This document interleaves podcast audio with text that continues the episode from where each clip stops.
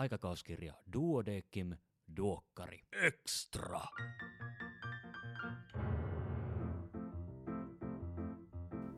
Arvon kuulija, tervetuloa mukaan Duokkari Extraan. Tällä kertaa puhutaan kirurgiasta ja kirurgian kehityksestä viime vuosikymmeninä. Ratkaistaanpa samalla kirurgisen päivystyksen ongelmat ja luodaan uusi kirurgian osa-alue, nimittäin superkirurgia. Minä olen Kari Hevossaari, helsinkiläinen lääkäri, ja vieraanani on kaksi veitsenterävää kirurgia, Ville Sallinen etäyhteyden päässä ja Erkki Tukiainen täällä kanssani studiossa. Tervetuloa. Kiitos. Kiitos.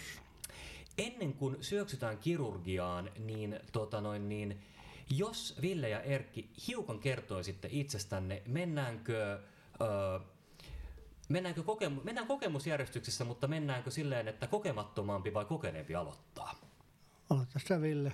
Joo, mä voin kertoa itsestäni jo. Mä oon Ville Sallinen, mä oon vatsakirurgi, työskentelen tällä hetkellä tuolla Meilahden sairaalassa haima- ja maksaleikkausten sekä elinsiirtojen parissa. Joo. Mun ura, ura kirurgina on lähtenyt tuolla Lappeenrannan keskussairaalassa liikkeelle, jossa mä aloitin viidennen vuosikurssin kandidaattina ja oikeastaan sieltä sain koko kipinänkin sitten kirurgian harjoittamisen kirurgian harjoitusviikoilla ja menin sitten sinne suorittamaan runkokoulutukseen, jonka jälkeen sitten, sitten siirryin Meilhain sairaalaan eriytyvään koulutukseen ja valmistuin gastrokirurgiksi vuonna 2014 ja sen jälkeen olen sitten siellä toiminut erikoislääkärinä. Tämän mun kliinisen työn lisäksi aika suurelta osin nykyään mun työnkuvaan kuuluu myös tutkimuksen teko ja, ja mulla on semmoinen yli kymmenisen väitöskirja ohjattavaa tällä hetkellä ja, ja useita tämmöisiä kliinisiä tutkimuksia meneillään, että se on myös osaltaan mun intohimo.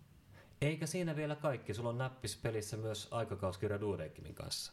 No se on kyllä totta, joo. Mä toimin myös Duodekim-lehden kirurgian toimittajana, eli vastaan niistä kirurgisista jutuista, mitä Duokkarissa julkaistaan. Okei, nukut sä missään vaiheessa? No välillä ja hyvin vähän.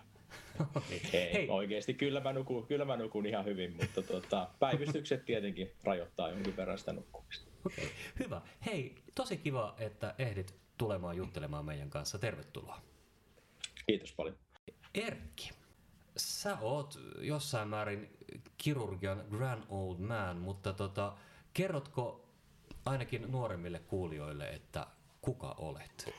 Terve vaan, mä oon Erkki Tukiainen, mä oon tuosta Töölön sairaalasta. Mä oon plastiikkakirurgian professori ja mulla on aika pitkä tie tähän hommaan. Mä oon aikaisemmin, mä oon tehnyt tätä kirurgiaa 41 vuotta. Mä oon aloittanut vuonna 79 Seinäjoen keskussairaalassa apulaislääkärinä, niin kuin siihen aikaan oltiin.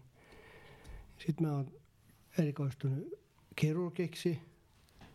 Sitten mä oon erikoistunut ortopediksi kirurgisessa sairaalassa ja sitten plastiikkakirurgiksi Töölön sairaalassa. Sitten mä oon ollut aika paljon myöskin verisuoni, aikanaan verisuonikirjalla töissä.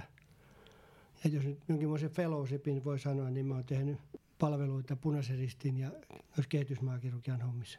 Ehkä se on sitten mun fellowship. Mä oon nykyään akateeminen kirurgi. Mun pitää huolehtia, että nuoriso oppii jotakin ja tekee tutkimusta ja, ja potilaat tulee kunnolla hoidettua. Eli sä o- olet leikannut lähes kaikkea lähes kaikkialla. Ei nyt tietenkään vain sillä lailla, mutta kyllähän se tilanne oli semmoinen, että ennen vanhaan runkokoulutus oli toisen luontoista, että siellä oli keskussairaalassa murto-osa niistä kirurgeista, mitä siellä nyt on, ja, ja, ja tuota erikoistuvia oli vähän ja päivystyksiä oli paljon, eikä mitään päivystysvapaita ollut. Kiitos Erkki, että sinä myös ehit tänne. Ja nyt te lähdetään suoraan tästä sen kummemmin pysähtelemättä itse aiheeseen. Eli siihen, miten kirurgia on kehittynyt viime vuosikymmenien kuluessa. E- eikö ole näin, että koko ajan mennään kohti yhä suppeampaa kirurgian hallitsemista?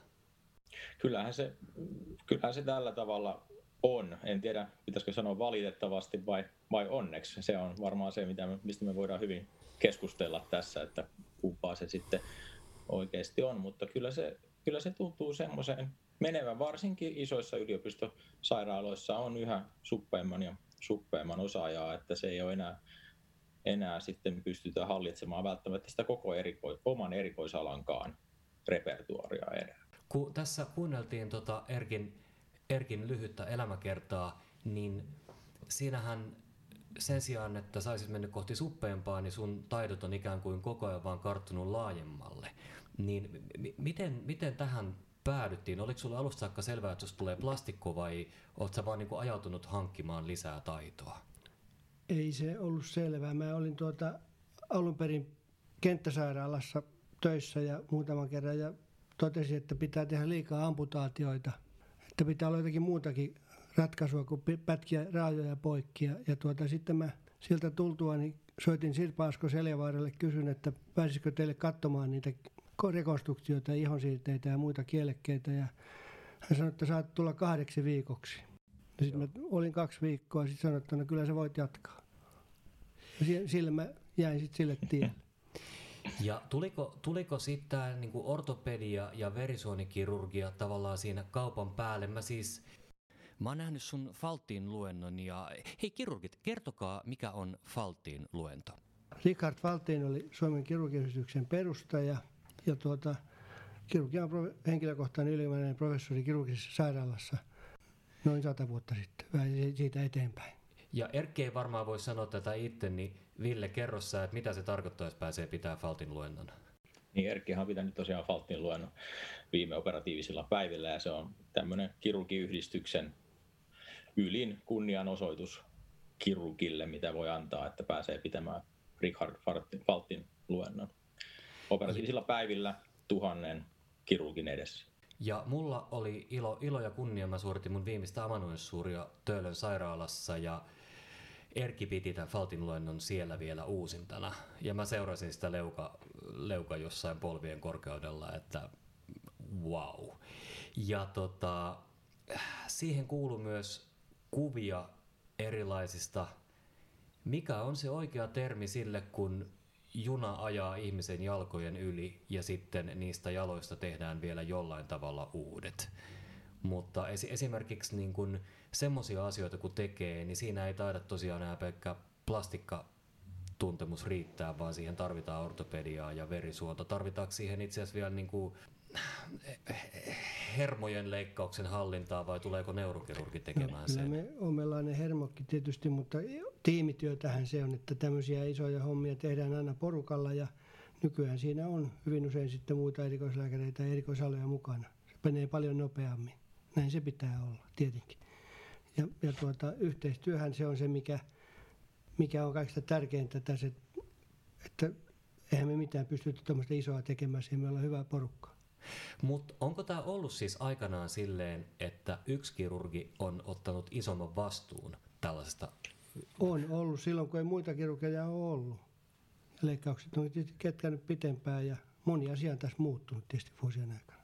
Miltä susta Ville tuntui semmoinen ajatus, että tuosta nyt sitten gastrokirurgian lisäksi hankkisit vielä ortopedin pätevyyden ja ehkä vähän vielä sydänleikkauksia ja kyllähän se aika vaikealta, vaikealta semmoinen, semmoinen tietenkin tuntuu, koska varsinkin gastrokirurgia on niin, niin, iso, laja, äh, niin iso ala, niin kuin esimerkiksi ortopediakin, että, että nykyään tosiaan tuntuu siltä, että vaikkapa gastrokirurgia erikoislääkäri valmistuessaan tai vaikka kokemusta hankkeessaankin, niin, niin ei pysty hallitsemaan sitä koko erikoisalaa edes kokonaan. Ja, ja tässä itse asiassa tullaankin ihan hyvin just tuohon, mitä Erkki mainitsi, että, että sitten tarvitaankin usean kirurgin yhteistyötä ja siihenhän tämä, tämä onkin mennyt.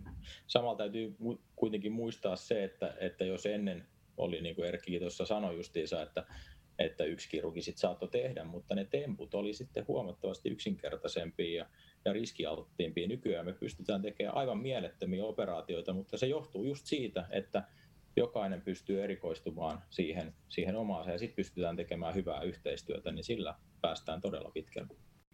Eli kun ajatellaan sitä, että tänä päivänä pystytään tekemään haastavampia leikkauksia kuin vaikka 30 vuotta sitten, niin osaltaan se varmaan johtuu siitä, että leikkausvälineistö on kehittynyt.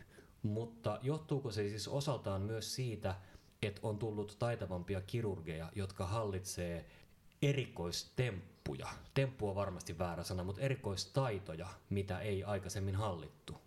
Mä luulisin, että se on sekä että, että kyllä tässä on kerätty kokemuksia vuosikymmenien aikana, mitä, mitä kannattaa tehdä ja mitä ei kannata tehdä. Ja sitä kokemustahan tässä nyt sitten jaetaan ja yritetään sanoa, että tällä lailla tähän suuntaan kun menee, niin, niin tuota, hommat sujuu paremmin ja, ja pikkuhiljaa se kehittyy. Tämä jotkut tekniikat ja, ja nyanssit ja, ja tuota, on aivan eri asia nykyään leikata potilaalla potilaita välineillä hienossa länsimaisessa sairaalassa kuin jossakin alkeellisessa paikassa, jossa ei esimerkiksi verta saa ollenkaan. Ja, ja tuota, instrumentit on aivan onnettomia ja valoa ei ole ja tällaista on.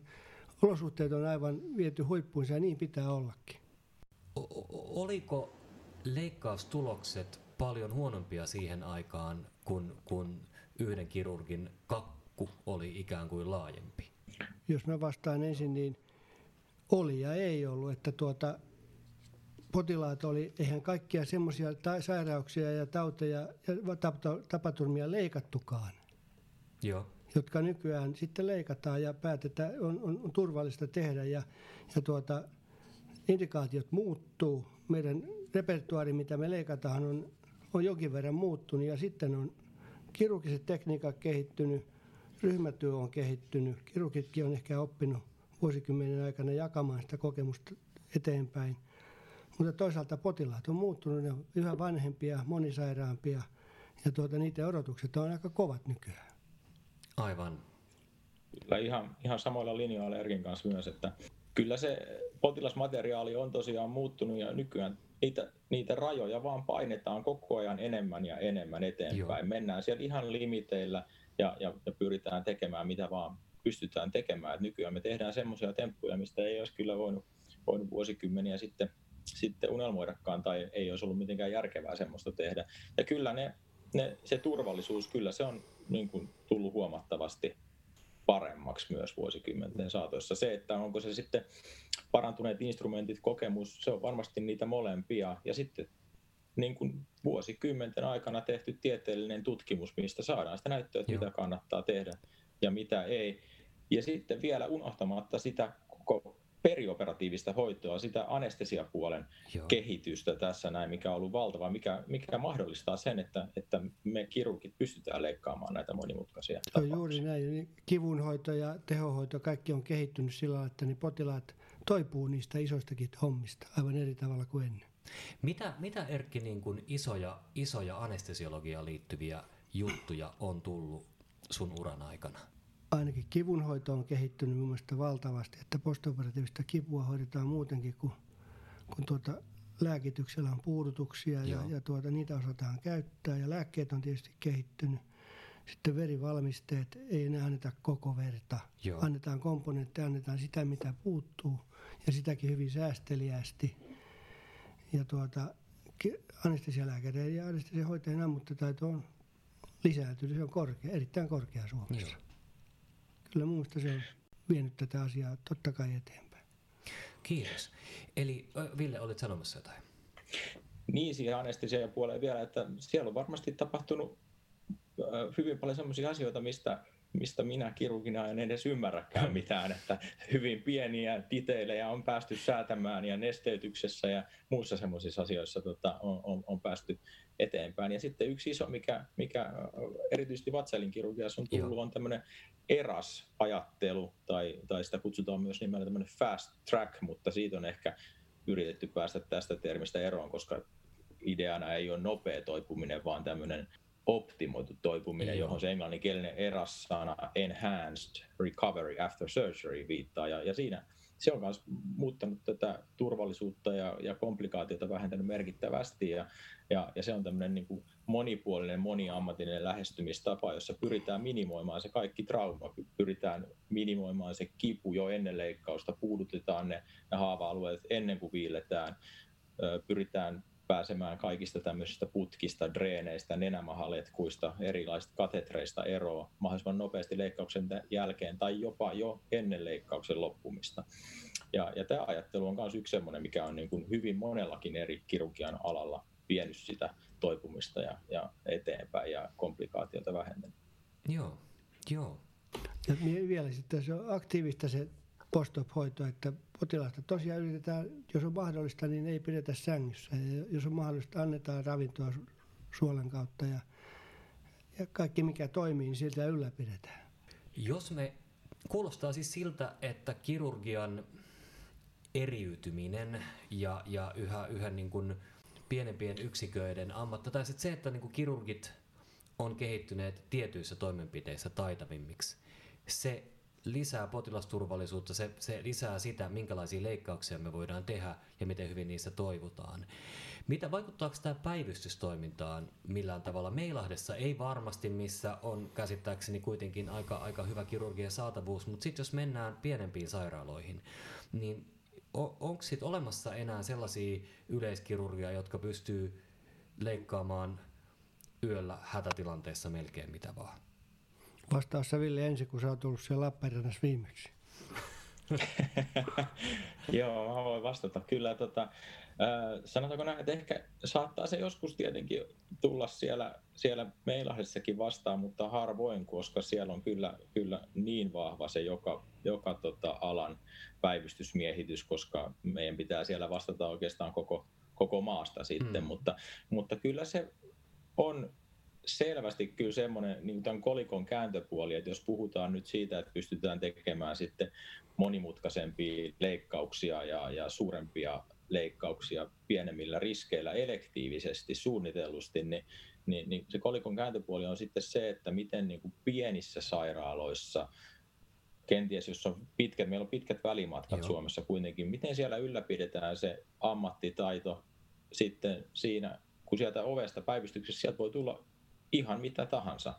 Ja, ja niissä ei kuitenkaan sitten väki millään riitä siihen, että voisi olla vaikka joka eri erikoisalan päivystys. Ja, ja sehän on tehty nykyään sitten sillä tavalla, että, että pitää olla kovan puolen, eli, eli ortopedian puolen ja sitten pehmyt puolen, eli periaatteessa vatsakirurgian osaajat, mutta niiden sitten pitää osatakin muutakin tehdä kuin pelkästään se oma erikoisala, että esimerkiksi, esimerkiksi pehmeän puolen päivystäjän pitää sitten osata jotain verisuonistakin ja urologiasta tehdä ja sitten vastaavasti taas ko- kovan puolen pitää osata kenties myös sitten plastikakirurgiaa hallita ja, ja se onkin semmoinen aikamoinen dilemma, että miten sen päivystysosaamisen saa viritettyä huippuunsa. Nythän esimerkiksi on keskittämisasetuksia meillä tullut näihin elektiivisiin toimenpiteisiin aika monellakin kirurgian erikoisalalla ja, ja ne on monessakin paikassa ehkä koettu jopa ihan aiheellisestikin uhkaksi sille päivystysosaamiselle sitten, että jos viedään päiväaikaisia leikkauksia pois näistä pienemmistä sairaaloista, mutta sitten niiden pitäisi kuitenkin päivystysaikana Aivan. pystyä hallitsemaan niitä samoja leikkauksia, jotka saattaa olla jopa vaikeampia siinä päivystysaikana kuin ne, ne elektiiviset leikkaukset. Tämä on, tär- joo, tämä on minusta erittäin tärkeä asia ja nythän sitä on pohdittu ankarasti tämän kirurgikoulutuksen johdosta, kun se on ajankohtaista. Ja, ja tuota, kyllä siellä professorikunnassa ja kouluttajakunnassa näkyy selvästi, että on semmoisia erikoisala ja kirurgiassa, jotka haluaa sen koulutettavan suurin piirtein heti omalle, omaan uraan ja sieltä sitten ulos. Ja toiset katsoo, että semmoinen laajempi katselmus ja kokemus ja, ja kierto ja tämmöinen on tarpeen. Siinä on, se, on, se on kompromissi se nykyinen systeemi ja, ja tuota, se on puristettu siihen siihen tuota aika, aikaväliin, jonka hallitus on tai ministeri on sitten antanut. Se on kuusi vuotta ja siinä pitäisi sitten saada riittävä taustakoulutus ja perehtyminen ja, ja sitten tuota sen oman erikoisalan asiat ainakin pääpiirteissään ja silti kuitenkin kaikki sanoo, että, että tuota, useimmat ainakin yliopistosairaalassa sitten tekee jonkinmoisen lisäkoulutuksen tai fellowshipin tai jonkun, mikä se liekisi Joo. sitten. No onko, kun, kun, kun niin kun tota, ei-operatiiviselle puolelle on tullut vaikka akuuttilääkärit, jotka on, no heitä ei ole vielä kovin montaa, mutta kaiketi ajatus on, että se olisi vähän niin kuin päivystyksen moniosaajia. Niin onko kirurgiaan ajatellut, ajateltu, mitä mä käytän nyt termiä superkirurgi, mutta tällaista niin kuin, ikään kuin kirurgia, joka osaa niin kuin hätätilanteessa paljon, mutta jonka ei tarvitse niin kuin kymmenottelija. Ei se sprinteri, vaan kymmenottelija. Onko tällaista tulossa ehkä tulevaisuudessa? Niin kuin omaksi kirurgian alakseen.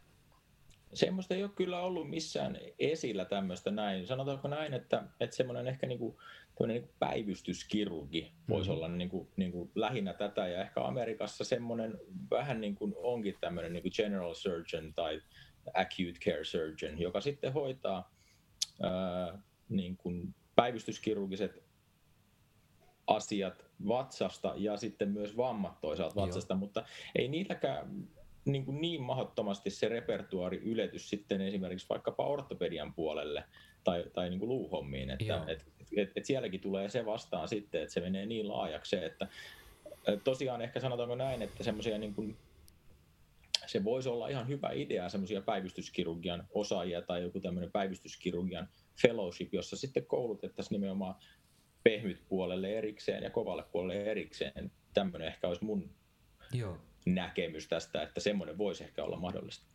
No nyt, nyt me on tämä ajatus laskettu liikkeelle, niin sitten vielä vaan odottamaan. on sitä pohdittu tietysti kirurgipiireissä monelta kannalta aikaisemminkin tätä asiaa ja siinä on niin monta näkökulmaa, riippuu tosiaan siitä, mihinkä se kirurgi sitten menee töihin ja minkä muoden hänen työkuva on. Ja varmasti, varmasti on niin, että sitä pitää sitten kehittää sitä työnkuvan edellyttämällä tavalla sitä kokemuksen ja koulutuksen hankkimista. Ei Joo. kirurgi ole koskaan valmis. Mitä mieltä sä oot, tai mitä, mitä mieltä te olette kirurgian koulutuksesta? Et tulisiko, sen, tulisiko sen olla mahdollisimman laajaa heti alusta vai, vai pitäisikö pyrkiä aika suppeeseen? No mä oon tällainen vanhan liiton mies ja mun mielestä terveyskeskuspalvelu on hyödyllinen. Se on sitten semantiikkaa, onko se kuusi vai yhdeksän kuukautta, mutta meidän Joo. täytyy kaikkien tietää, mitä muut kollegat tekee. Joo. Sitten laaja runkokoulutus tai perusjakso, mikä se onkin, se on tärkeää, että tietää, mitä muut kirurgit tekee ja osaa luoda kontaktit niin ja pystyy toimimaan yhteistyössä. Ja tuota, en mä näkin, nähnyt aikanani harmi, mitään haittaa siitä, että meillä oli palvelua anestesiassa, palvelua teholla ja pal, palvelua kynellä. Niistä kaikista on ollut myöhemmin hyötyä.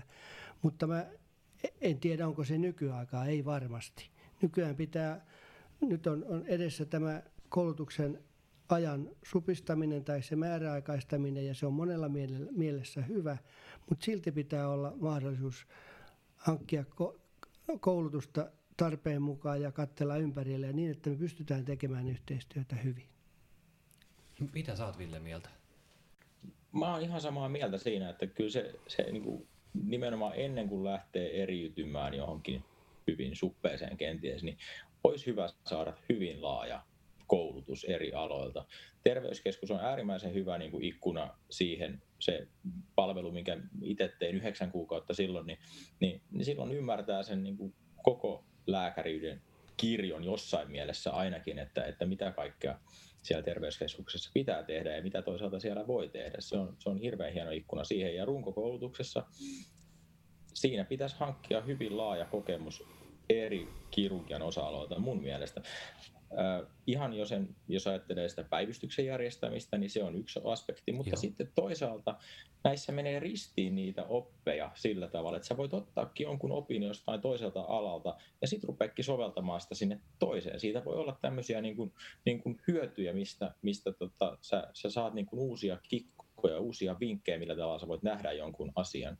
Ja itse asiassa Erkki oli tosi, tosi mielenkiintoista, että se toitte gynekologiaan tähän esiin myös. Sehän on Amerikassa esimerkiksi, sehän kuuluu osana niin kuin kirurgian niin kuin rotaatiota. Ja, ja, ja mun mielestä se olisi kyllä varsinkin kastrokirurgille erittäin hyvä, mm-hmm. että jos, jos kuuluisikin vaikka pieni pätkä gynekologiaa. Mä itse olin silloin, kun mä olin vatsakirurgia runko, tai runkovaihetta kun tein, niin mä olin pienen pätkän gynekologialla. Ja kyllä mä koen, että siitä oli hirveästi hyötyä, että ymmärsi, että minkälaisia leikkauksia ne gynekologit sitten tekee myös.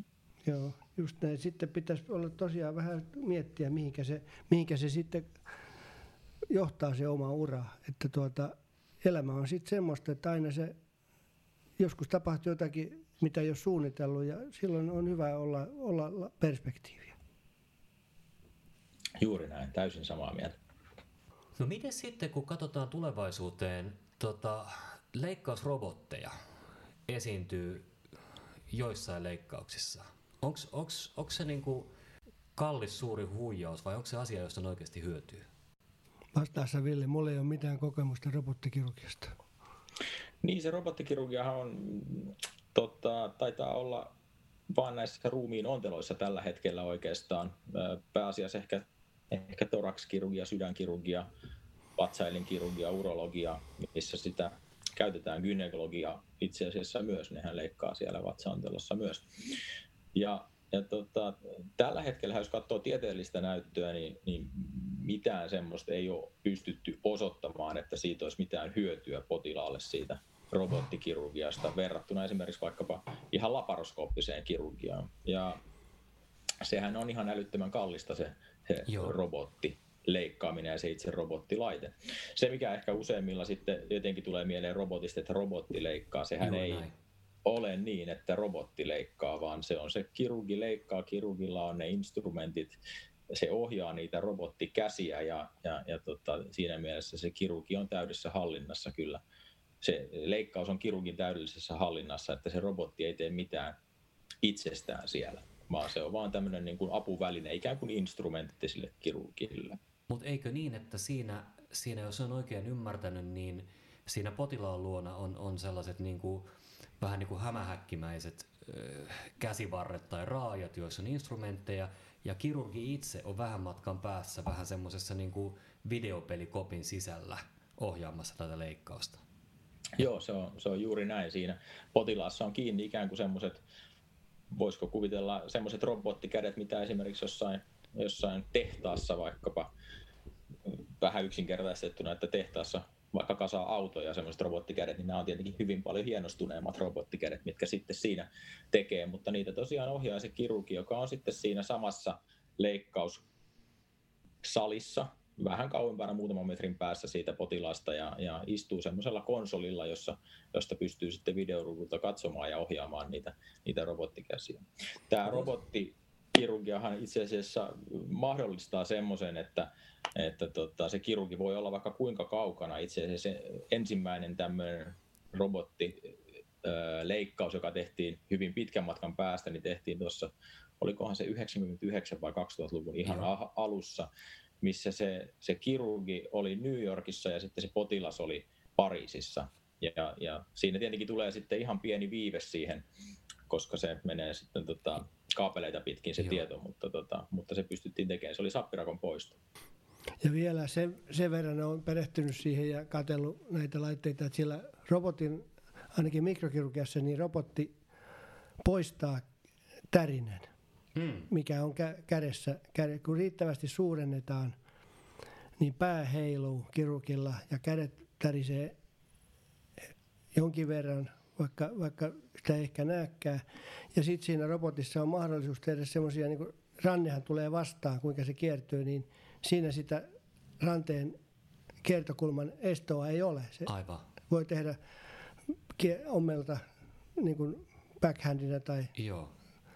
Ja siinä on myös tietenkin siinä robotissa on se ranne on hirveän lähellä sitten sitä neulaa, että se on siinä myös hirveän öö, niin kuin, miten sanoisi, tämmöinen niin kuin näppärä. Se, Näppärempi se, se menee pienempään tilaa, totta kai. Kyllä, Mutta ainakin mä luulen, että meidän alalla se toistaiseksi on vielä ollut niin hirmuisen kallista, että ei ole katsottu, että siinä on niin kuin sellaista hyötyä vielä, kun sitä tiedetään, että niistä on kova kysyntä ja niille on muuta järkevää käyttöä, ehkä toistaiseksi vielä järkevämpää. No voisiko ajatella, että joskus tulevaisuudessa niin pienessä keskussairaalassa ei päivystäskään ihminen, vaan että siellä, siellä olisi tämmöinen ikään kuin robottikädet, joita voisi sitten vaikka Meilahdesta vuoron perään kunkin tarpeellisen alan osaaja käydä operoimassa, jolloin me saataisiin ikään kuin hirveän hyvää leikkauslaatua tonne periferiaan.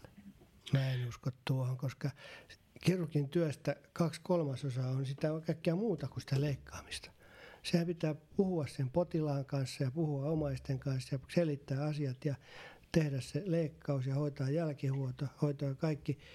Jos se ulkoistetaan siitä se leikkauksen tekninen toimenpide ja kaikki muu, ja en mä oikein usko, että siitä tulee samanmoinen. Mä, mä luulen, että se aika on vielä aika kaukana. Joo.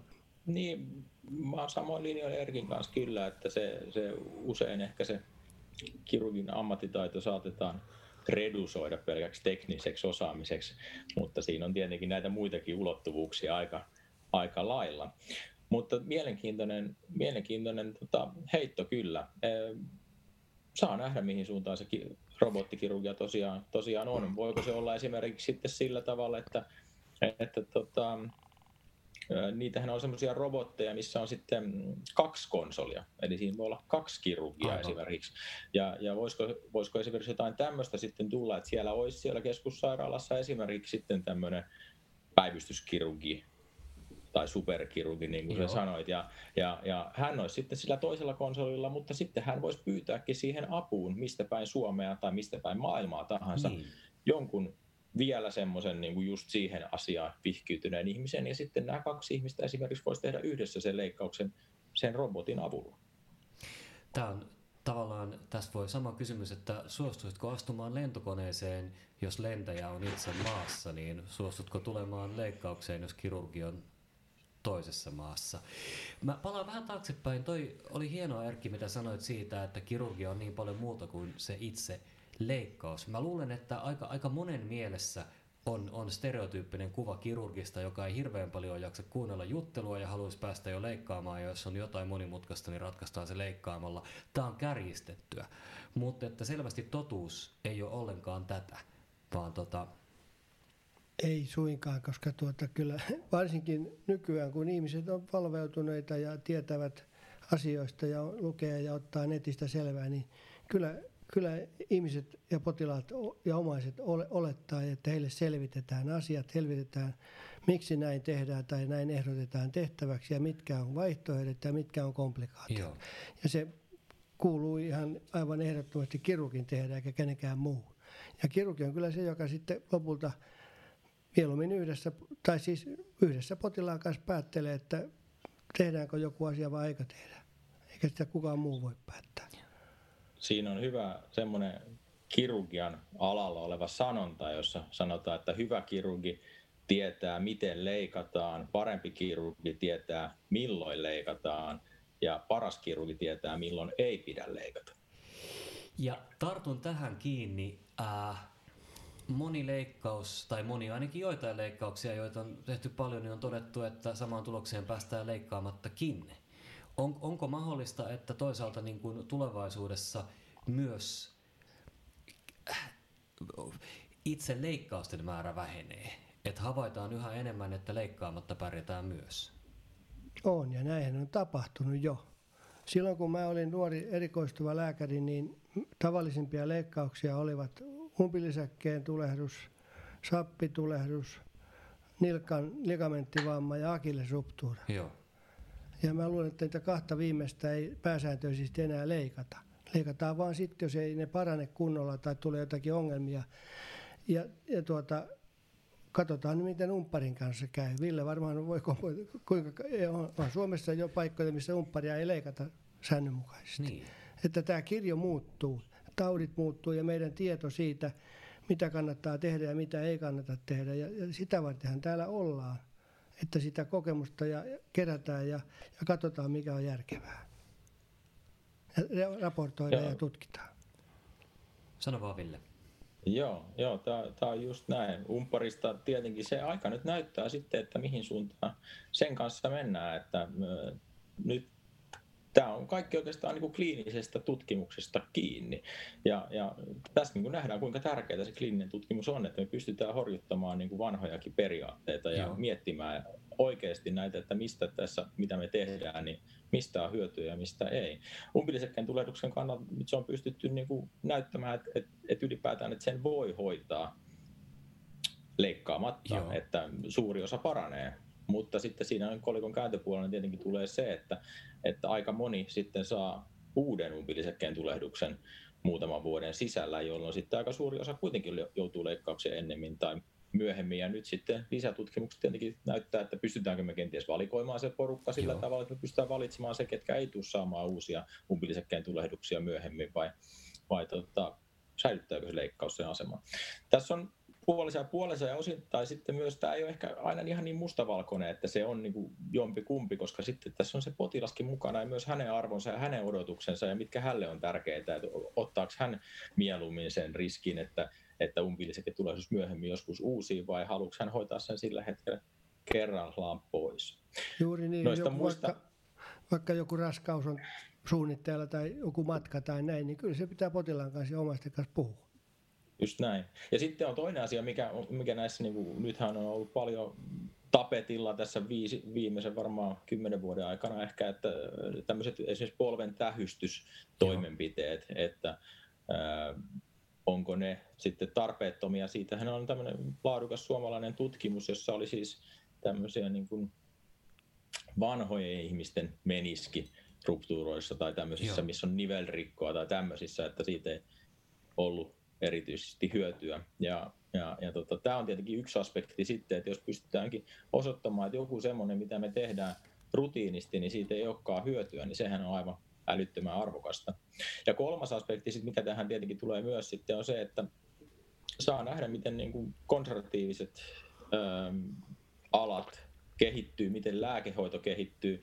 Aikaisemminhan vielä muutama vuosikymmen sitten hyvin yleinen leikkaus oli, oli tämmöinen tota, ulkkustaudin, Joo. ventrikkeliulkkustaudin hoito, ventrikkeliresektiolla tai sitten tämmöisen vagushermon katkaisu.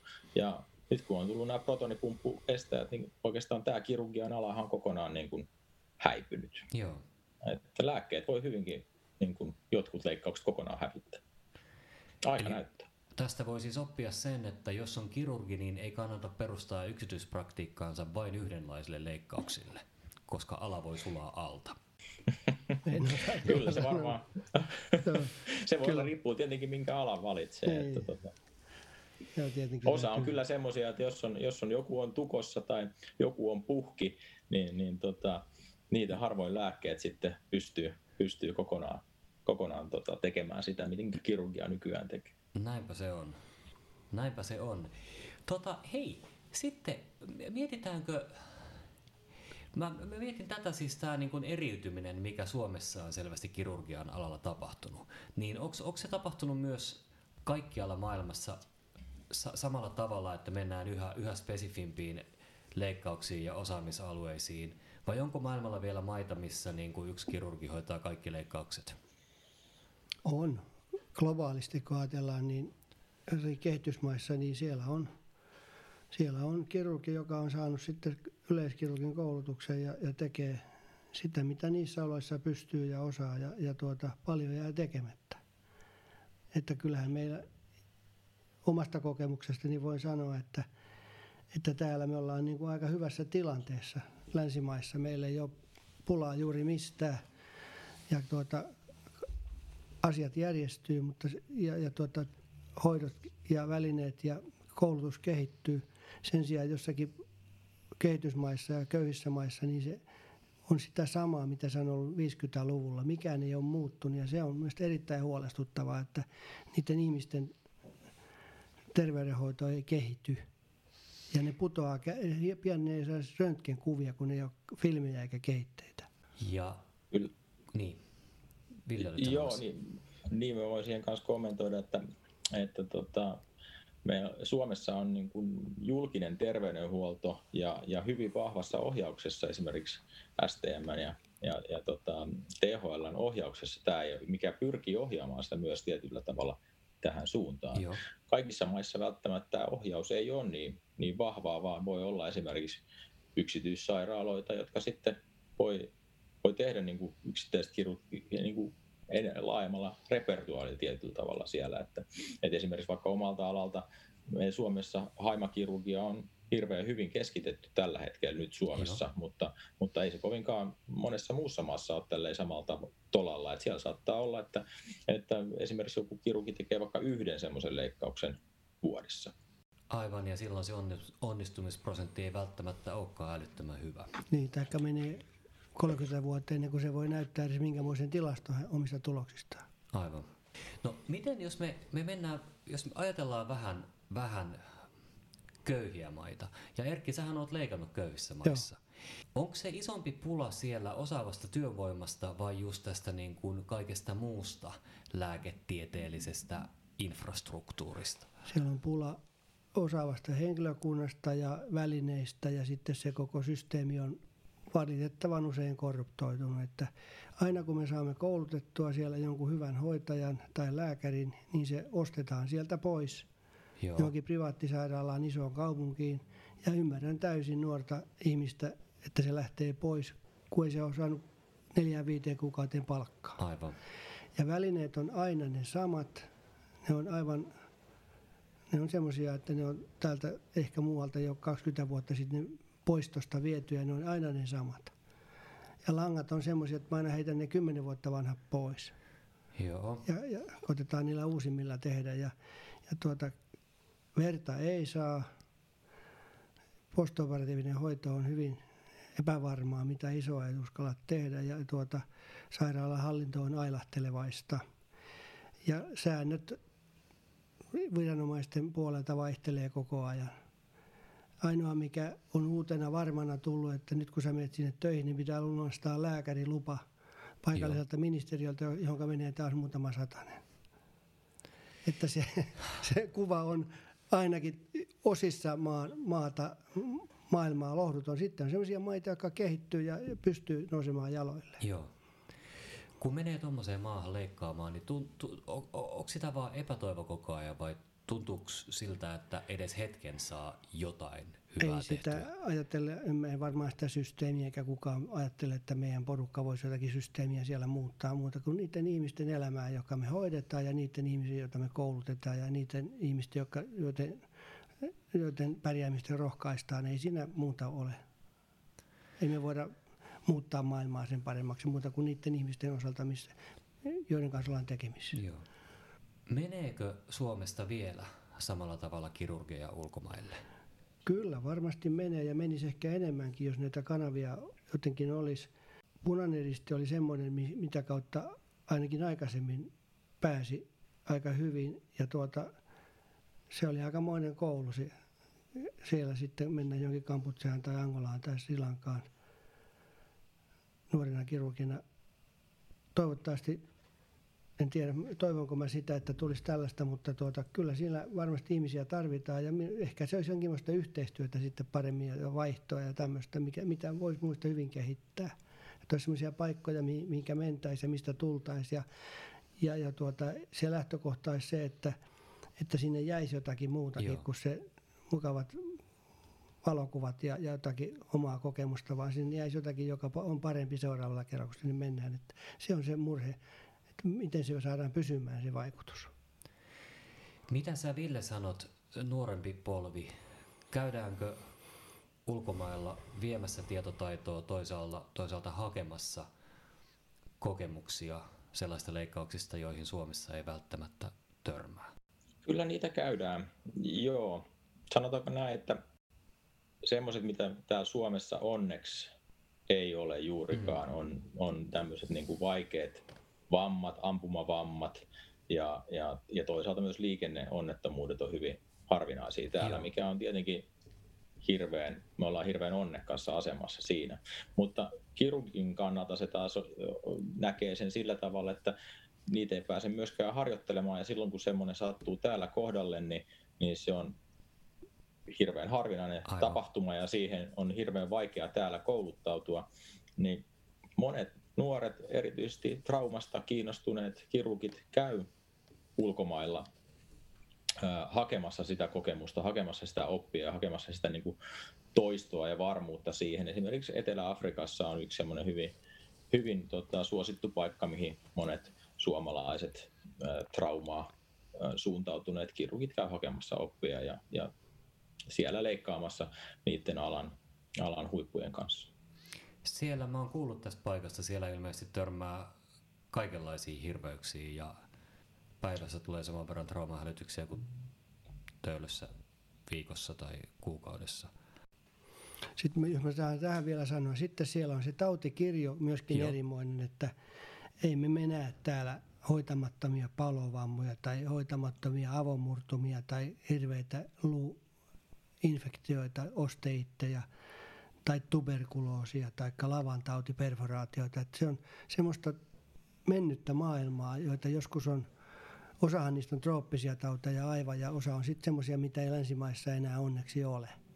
No jos nyt lähtisi lähtis nuori kirurgi maailmalle ja vaikka törmäisi lavantautiperforaatioon, niin luuletko, että suomalainen kirurgi tajuaisi, mistä on kyse? Kyllä, se varmaan se muutama Siinähän, sehän muistuttaa umpparia se tilanne, potilaalla on maha kipeä ja silloin peritoniitti ja sillä voi olla vähän bradykardia. Sitten katsotaan mikä siellä on, niin se on reikä hutsuolessa. Sitten, jos on varma, että se on tyfus, niin se voi hoitaa ihan antibiootillakin, mutta jos ei ole, niin käy katsomassa. Joo. Siellä mä en ehkä kuitenkin... olisi niin varma. Mitä? mä, en olisi, mä en olisi niin varma, että tunnistaisiko. Yhtäkään, tuota... en ole nähnyt, yhtäkään en ole nähnyt koko urani aikana tietenkään. Et se on niin se taudit, se on semmoisia, katsotte 50-luvun Hamilton Bailin legendaarista kirurgian kirjaa, niin siellä on ne mustavalkoiset kuvat, ja ne on just niin semmoisia, kun niissä on kuvattu. Tämä, tämä eriytyy tämä tautikirja Aivan. ja tämä kehitys. Ja muuten sä, sä oot kuitenkin lukenut sitä kirjaa aikanaan. Ei no kyllä sekin on mullakin, mullakin perintönä saatu, että kyllä, kyllä meillä vähän uudemmat kirjat oli.